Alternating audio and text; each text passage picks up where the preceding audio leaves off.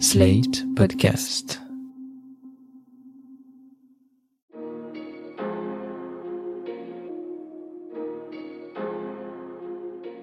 Bonjour et bienvenue dans Le Monde Devant Soi, le podcast d'actualité internationale de Slate.fr. Je suis Christophe Caron, je suis en compagnie de Jean-Marie Colombani, directeur de la publication de Slate. Bonjour Jean-Marie. Bonjour Christophe. Et d'Alain Frachon, éditorialiste au Monde et spécialiste des questions internationales. Salut Alain. Bonjour Christophe. C'est une première dans l'histoire des États-Unis. Un ancien président a été inculpé par le tribunal pénal de Manhattan à New York pour avoir orchestré une série de paiements dans le but d'étouffer trois potentiels scandales avant l'élection de 2016. Ce président, vous l'aurez reconnu, c'est bien évidemment Donald Trump et cette inculpation pourrait être suivie d'autres, tant le milliardaire cumule les affaires. Citons entre autres l'enquête à propos de sa responsabilité dans l'assaut de Capitole et la détention de documents classifiés après son départ de la Maison-Blanche. En réponse, Trump a renouvelé ses attaques contre le système, cet État profond qui lui veut du mal et qui orchestre une chasse aux sorcières. Tiens d'ailleurs, regardez, le procureur est démocrate si ça c'est pas un signe. Bref, l'ancien président joue sa vieille partition du peuple contre l'élite, de la légitimité du bon sens contre celle des institutions, mais cela fonctionne-t-il encore? Combien de temps le camp républicain pourra-t-il soutenir une posture digne du pire des réseaux sociaux? Et à qui peut profiter la chute judiciaire de Trump, si toutefois chute il y a? Nous allons voir ça ensemble, mais d'abord Alain, pourriez-vous nous rappeler en quelques mots ce qui vaut aujourd'hui cette inculpation de Donald Trump? Alors, ce qui lui vaut cette inculpation précise dans l'État de New York, c'est le fait qu'il a acheté le silence de trois personnes et que ces trois personnes, pour deux d'entre elles étaient des femmes et avaient une relation avec, ou disent qu'elles ont eu une relation avec Donald Trump, et la troisième personne était l'un des portiers de l'immeuble de la tour Trump à New York. Et le procureur Alvin Bragg a considéré que, au fond, acheter le silence de ces trois personnes, c'était une sorte de conspiration pour modifier, pour dégrader l'intégrité de l'élection de 2016. Ça se passe avant l'élection de 2016, pendant la campagne de 2016. Donc, euh, le juge estime, le, le procureur, le nouveau procureur de New York, il est en place depuis 2022 seulement, estime que c'est une conspiration, une atteinte à l'intégrité de l'élection, et ça c'est un crime fédéral. Et donc il va présenter son dossier à un grand jury pour voir euh, quelle décision prend le grand jury, coupable ou non coupable. Là-dessus, naturellement, il a fallu un système de rémunération pour acheter le silence de ces gens. Et dans le cas de Stormy Daniels, qui est la, le, le, cas dont on a le plus parlé dans cette histoire, de cette jeune femme, dans ce cas-là, il a demandé à son avocat, Michael Cohen, de donner de l'argent, de son propre argent, du cabinet de l'avocat, à Stormy Daniels. Et puis ensuite, Trump l'a remboursé. Et il l'a remboursé en prenant l'argent sur les comptes de sa société, la Trump Organization. Et là, il a donc falsifié les comptes de la société. Mais ce n'est pas tant la falsification des comptes qui est en jeu, c'est le premier chef, le premier chef d'inculpation, et le juge dit j'ai 34 preuves qu'il s'agissait d'une conspiration organisée et qu'elle représente une atteinte à l'intégrité de l'élection de 2016. Avant qu'un grand jury ne prononce ou ne prononce pas une peine, c'est un jury populaire qui inculpe Donald Trump. C'est pas le procureur, puisque le procès est fait au procureur de New York. Ce n'est pas le procureur qui a en main l'inculpation, c'est un jury populaire. Donc ça dit aussi quelque chose de ce qui a été mis sous le nez des jurés pour se prononcer sur ou non une inculpation. Malgré le fait que ce soit un jury populaire, c'est tout de même un procureur qui a lancé ces poursuites, qui les qualifie. En tout cas, ce procureur, vous l'avez dit, c'est Alvin Braggs. Il est démocrate, c'est un procureur, donc il est élu. Et ça, le fait qu'il soit démocrate, c'est un levier d'attaque de Donald Trump, qui dénonce encore une fois, je l'ai dit tout à l'heure, l'État profond, qui explique que c'est une conspiration à son endroit. Et ça, cette politisation de la justice, c'est une vraie question. Est-ce que vous pouvez nous Oui, expliquer comment ça se passe déjà? Ben, c'est une Pourquoi? vraie question. Enfin, encore qu'il faut rappeler que dans cette affaire, Donald Trump est allé jusqu'à se comparer au Christ, puisqu'il dit au fond, euh, je suis moi dans la position du Christ qui a été, euh, crucifié par les méchants romains, et l'équivalent des méchants romains, selon lui, ce sont les démocrates. Et parmi ces démocrates, il y a évidemment un procureur qui est démocrate. Mais le processus de l'élection des juges aux États-Unis est connu. Et les juges sont élus, donc ils sont élus sous une étiquette politique. Ils sont soit républicains, soit démocrates. Pour apprécier l'importance de cela, il suffit de se souvenir des derniers mois de Trump à la Maison-Blanche. Il a par fournée entière nommé des magistrats, urbi et orbi, des juges fédéraux. Il les a nommés partout où il pouvait en nommer, des juges qui lui étaient acquis, qui étaient de la fraction la, républicaine qui lui convenait, et il a passé son temps à, à repeupler les tribunaux fédéraux de juges qu'il a lui-même nommés ou fait nommer. Donc c'est vrai que la justice euh, est assez facilement euh, politisée, mais jusqu'à présent ça jouait en sa faveur. Là, il considère que ça joue, ça peut jouer en sa défaveur. Mais il n'empêche que après les, les jugements et les inculpations sont dans les mains de jurys populaires malgré tout. Oui, parce que du coup on peut se questionner sur l'influence que peut avoir cet aspect politique de la justice. Est-ce que le fait qu'on soit un procureur démocrate ou un juge républicain a une influence sur les décisions rendues, Alain? Il y a eu tout un débat parmi les procureurs euh, avant cette affaire. Il faut préciser encore que euh, Alvin Bragg, non seulement euh, est démocrate, mais que sa fille a milité dans la campagne démocrate à New York et qu'il est noir. Ce qui fait que Trump l'a qualifié publiquement d'animal et de psychopathe dégénéré. Donc vous voyez le niveau euh, auquel s'abaisse Trump. Enfin, il n'y a pas de niveau avec lui. Il est toujours dans le caniveau la plupart du temps lors de ce type d'attaque. Le point n'est pas tant qu'il soit démocrate maintenant, je crois, c'est la faiblesse de son raisonnement beaucoup de juges, beaucoup de spécialistes en droit disent que sur cette base-là, c'est pas facile d'inculper un ancien président et celui qui va vraisemblablement être le candidat de son parti à une prochaine élection. Vous ne pouvez pas vous extraire de ce contexte politique, disent des juristes qui, en revanche, estime que Trump doit être inculpé et condamné lourdement pour les autres charges qui pèsent sur lui par ailleurs. Et le seul mérite qu'on reconnaît au juge Bragg, c'est d'avoir eu le courage d'ouvrir cette séquence d'inculpation et peut-être de condamnation de Donald Trump. Sinon, disent-ils, son dossier est maigre. Et pour les républicains, il est assez facilement attaquable parce que le procureur Bragg a constaté quand il est arrivé à son poste il y a un an, a constaté que la situation n'était pas tenable dans les prisons de New York et que donc euh, voilà, et eh ben il fallait faire sortir les gens de prison, réduire les peines, ne pas inculper pour des infractions où il n'y a pas eu de violence contre les personnes. Voilà, c'est ça sa politique. Alors on dit d'un côté, il est en train de laisser des gens qui ont commis des infractions dehors ou de les faire sortir de prison parce que la situation est intenable dans les maisons d'arrêt de l'État de New York, et de l'autre, il inculpe notre héros, le candidat du parti, à l'élection présidentielle. Après, il y a eu tout un débat passionnant entre procureurs, qui est, le suivant. Le procureur, il a son dossier sur son bureau. Sur son bureau, pas sur la scène politique. Et sur la base de ce qu'il a, il inculpe ou il n'inculpe pas. Et il soumet son dossier à un jury populaire ensuite qui inculpe, qui confirme ou ne confirme pas sur cette base-là uniquement, il s'extrait du contexte politique, euh, peu importe, il y aura des émeutes, il y aura des émeutes, il y aura de la violence, il y aura de la violence. Et d'autres procureurs disent non. On ne peut pas rendre la justice comme ça. On rend la justice dans un contexte. On rend la justice dans un pays où tout le monde est armé et où il y a des traditions d'émeutes urbaines qui laissent plusieurs morts, plusieurs personnes tuées sur le carreau assez régulièrement. Et donc, un magistrat, quoi qu'il en pense, ne peut pas s'extraire de ce contexte. Est-ce que la loi peut s'extraire de la vie politique? Elle peut, comme ça, ponctuellement, sur un seul dossier ou non Bon, c'était un débat assez passionnant que le juge Bragg a tranché.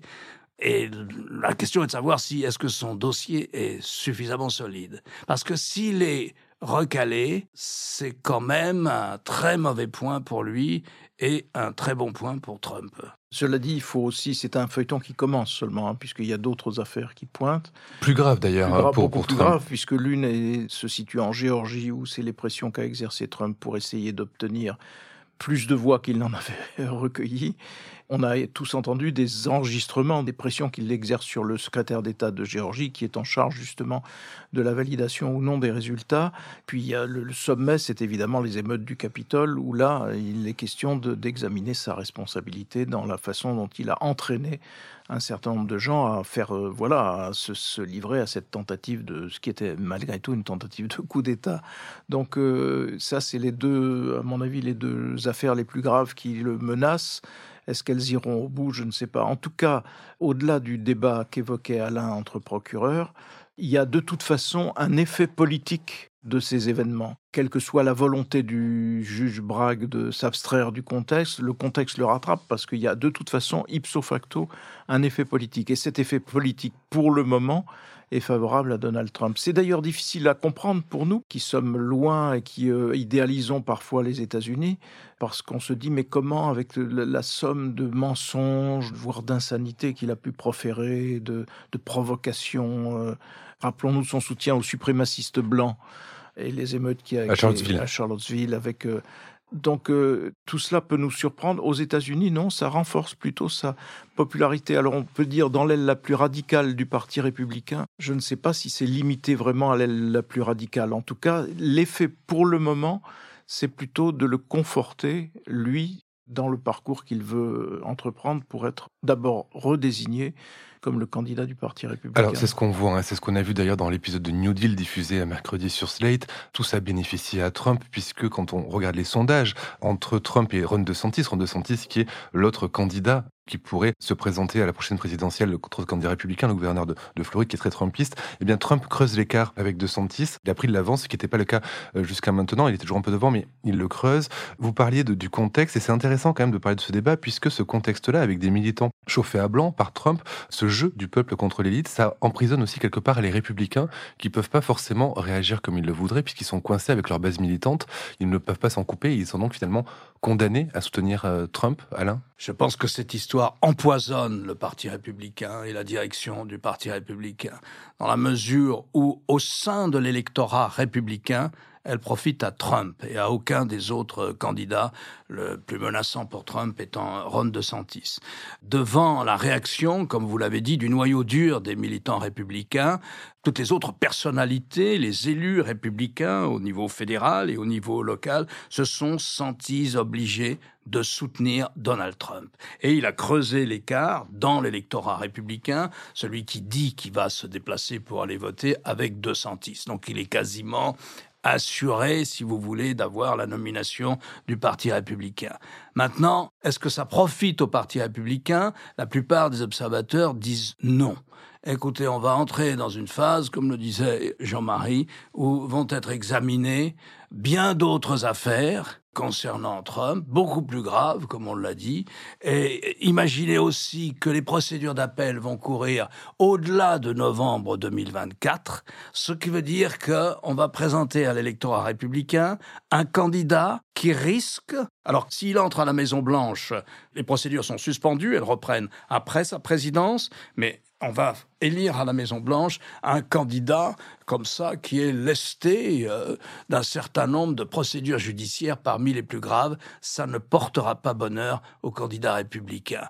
Et le président Biden se tait sagement, il ne se mêle pas de cette affaire, il fait son travail de président parce qu'il sait que Trump est probablement le meilleur candidat pour lui. Voilà ce qu'on entend chez les professionnels de la politique, chez les journalistes, chez les experts, euh, chez les analystes de la vie politique américaine. Voilà ce qu'ils disent. Ce qui fait peur, je trouve, c'est qu'ils disaient la même chose avant 2016. Ce qui fait peur, c'est qu'ils disaient que pour Hillary Clinton, Trump était sans doute le meilleur opposant et qu'elle allait l'écraser. Et donc, euh, dans la bulle de l'expertise, politique, journaliste et universitaire et professionnel de la politique, on s'est lourdement trompé. Et certes, à 80 000 voix, c'était miraculeux, 80 000 voix dans trois États, certes étant battu au suffrage populaire par Hillary Clinton, mais enfin, Donald Trump a été élu. Donc voilà, je rappelle ce précédent pour nuancer ou pondérer le jugement des milieux politiques sur ce qui peut se passer d'ici à novembre 2024. Mais est-ce qu'on peut comparer quand même les situations dans le sens où, entre-temps, Trump a fait son mandat, qu'il a déjà perdu face à Biden lors du dernier scrutin? Les données sont pas tout à fait les mêmes.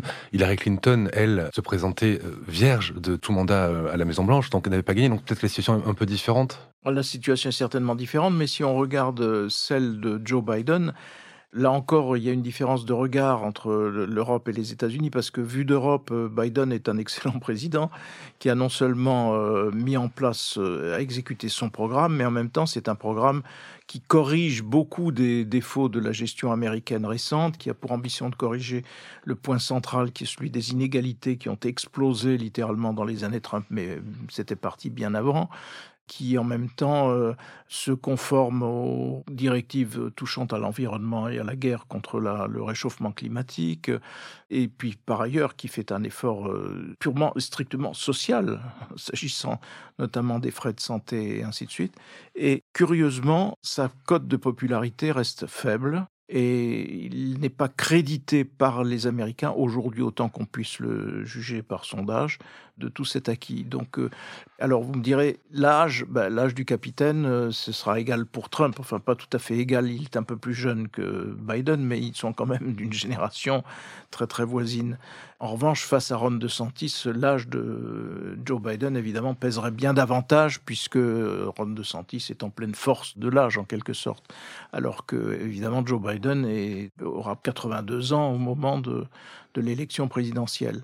Mais néanmoins, le, sujet de, perplexité, c'est celui de, de voir qu'il est finalement si peu soutenu par l'opinion, malgré le bilan qu'il peut présenter, et malgré aussi des actions extérieures et une posture extérieure qui a quand même réhabilité ou tente à réhabiliter les États-Unis après la période parfaitement loufoque et dangereuse d'ailleurs à laquelle avait présidé Donald Trump. Mais est-ce que c'est pas quelque chose qu'on retrouve dans nos démocraties occidentales, nos démocraties libérales occidentales, le fait que finalement le bilan ne soit plus euh, quelque chose qui soit déterminant dans le succès d'un politique? On peut le voir euh, dans une autre mesure en France où finalement le bilan d'Emmanuel Macron n'est pas si mauvais que ça sur les indicateurs, mais pourtant il est détesté, il n'est pas sûr. D'ailleurs, les derniers sondages montrent que face à Marine Le Pen, il serait à 45% versus 55%. Bon, c'est de la politique fiction puisqu'il ne pourrait pas se représenter, mais est-ce que finalement c'est pas devenu une constante dans les démocraties libérales que bah, le populisme ce qui est dit, la posture compte plus que les actes.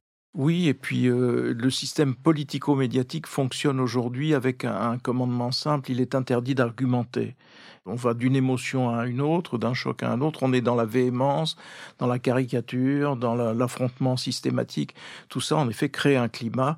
Et d'ailleurs, on peut aussi noter qu'il est peu d'exemples de courants installés aux États-Unis qui ne se transmettent pas à, l'Europe. Enfin, d'une façon générale, il y a quand même toujours un petit peu une communauté de voilà de tendances. On n'est pas aussi caricaturaux que les États-Unis à certains points de vue, puisqu'on n'a pas encore eu un Trump français élu. Mais enfin, en Angleterre, ils ont quand même eu Boris Johnson, ce qui n'est pas si loin de cela, même si Boris Johnson n'a pas les casseroles qu'a Donald Trump. Donc il y a, y a ce phénomène. En effet, maintenant, euh, ce que l'on peut importer des États-Unis ou réimporter, c'est quand même une phénoménale réhabilitation d'une gestion social-démocrate. Parce que si on prend les critères européens, Joe Biden s'y conforme. Il se conforme à une gestion ou à des ambitions social-démocrates.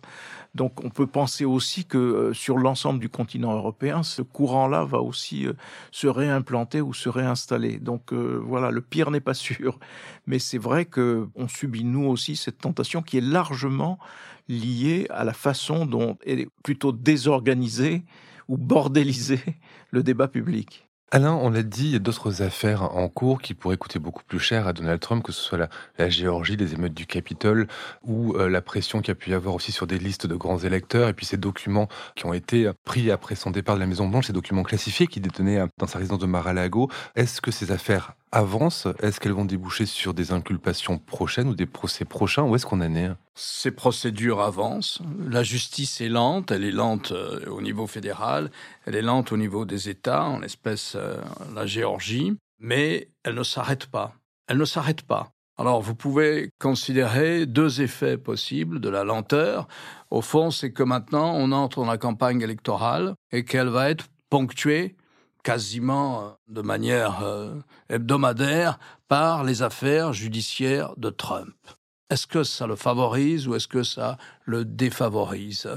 Trump, lui, domine la télévision. Est-ce qu'il domine le message avec la télévision? Peut-être. Les électeurs se prononcent-ils sur une base impressionniste? Pas pour les noyaux durs, côté démocrate comme côté républicain. Mais la masse qui fait la différence, ce sont les indépendants. Et on arrive à des jugements politiques du genre oui, mais au moins lui nous fait rire, lui, mais au moins lui règle son compte à tous ses élites en mocassin à pompons. Donc euh, lui, oui, mais lui au moins il a réussi à faire fortune, etc. Et donc euh, on sort de la rationalité, de l'argumentation qu'on évoquait tout à l'heure euh, pour rentrer dans l'impressionnisme.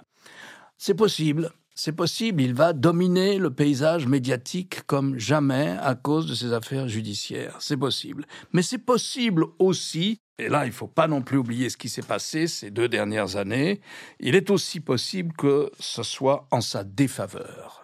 Il est possible que les Américains, et notamment les indépendants, ne se mobilisent pas pour aller voter pour quelqu'un qui trimballe un pareil casier judiciaire. C'est très possible aussi, qui après tout est à peine plus jeune que Joe Biden, et qui font le raisonnement suivant aux récentes élections législatives de la mi-mandat, Trump a essuyé une défaite. Aux récentes élections présidentielles de novembre 2020, Trump a essuyé une défaite. Trump est une machine à perdre les élections, en vérité. Et quand il essuie une défaite en novembre 2020, c'est une défaite dans le collège populaire, c'est-à-dire qu'au suffrage universel direct, il n'y a pas une majorité d'Américains qui votent pour lui, comme cela avait été le cas en 2016. Et c'est aussi un suffrage universel direct que les élections législatives de mi-mandat, et là aussi on peut considérer qu'il a presque perdu les élections de la mi-mandat. Donc c'est aussi ça qui peut ressortir, et j'ai voulu modérer ou pondérer le jugement des analystes, mais je n'ai pas entendu quiconque, côté républicain comme côté démocrate, il n'y a pas de sondeur qui ait fait une étude donnant Joe Biden battu par Donald Trump. Il ne faut pas l'oublier, il y en a un qui gagne les élections et il y a un autre qui les perd, les élections. Donc voilà, on ne peut pas non plus euh, s'abstraire de ce qui s'est passé au courant de ces deux dernières années. Il y en aura un qui sera toujours à la télévision, ce qui est un avantage pour l'impressionnisme, même si c'est à sa défaveur. il y en a un autre qui au travail, qui est toute cette semaine, il s'est occupé de la question des investissements publics dans la rénovation des infrastructures des États-Unis, et aussi, comme le disait Jean-Marie tout à l'heure, il s'est occupé aussi de faire avancer, perfectionner le système de santé mis en place par euh, Barack Obama. Et il y en a un qui s'occupe d'une guerre en Europe et euh, qui montre sa maturité et sa compétence. Jusqu'à présent, face à Trump, il a toujours gagné. Est-ce qu'on peut dire que Trump est une machine à perdre, mais que le Trumpisme peut être une machine à gagner? Oui, parce que le Trumpisme, ça reste quand même à la fois un populisme et qui flatte donc euh, largement l'opinion dans ses tentations les plus sommaires ou les, les plus caricaturales parfois.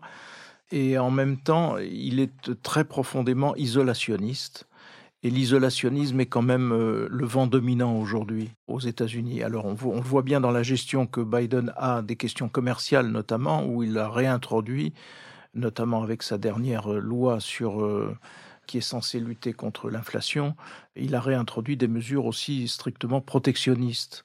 Ce courant-là existe et continuera d'exister. Quand on regarde, on dit Ron DeSantis, le gouverneur de la Floride, peut évidemment être celui qui est le plus performant contre Donald Trump, à la condition qu'il lui soit opposé, qu'il n'y ait pas d'autres candidats. Parce que dans un duel, ça peut mieux fonctionner que dans une situation où il y aurait plusieurs candidats à l'investiture euh, républicaine. Il a un discours extrêmement radical, hein, qui est du Trumpisme sans Trump c'est-à-dire sans les excès, sans les insultes, mais avec euh, une vision de la société qui est tout aussi euh, radicalement conservatrice. C'est d'ailleurs toujours aussi un sujet d'effarement et d'étonnement quand on regarde la personne de Trump, ce qu'il est, cette espèce de record de vulgarité qu'il incarne au sens euh, où euh, les pays aspirent à être bien représentés. On ne peut pas dire qu'il représente bien son pays, qui a un discours sur les femmes qui est totalement monstrueux, qui a d'ailleurs il y a en perspective pour lui un procès pour viol, donc excusez du peu, et en même temps le fait que toute une série de, de gens, comme on disait à une époque, de petites gens, se reconnaissent dans Donald Trump. C'est un mystère. C'était les mystères de la, du charisme, de la, de la capacité de séduction que les uns peuvent avoir contre toute évidence de ce qu'ils sont. Ils sont à des années-lumière.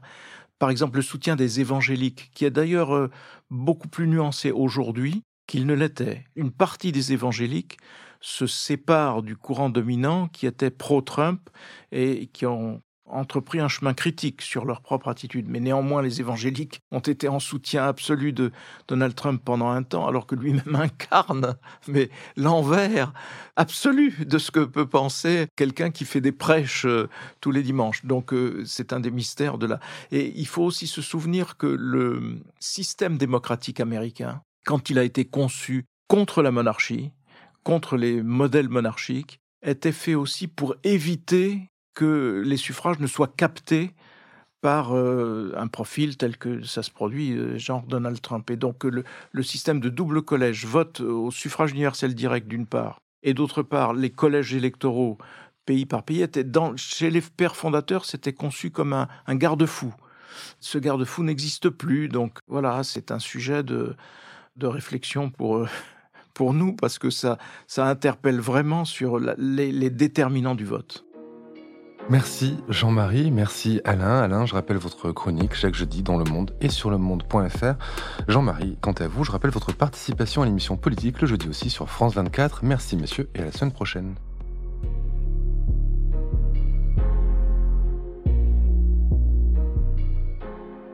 Retrouvez Le Monde devant soi chaque vendredi sur slate.fr votre plateforme de podcast préférée.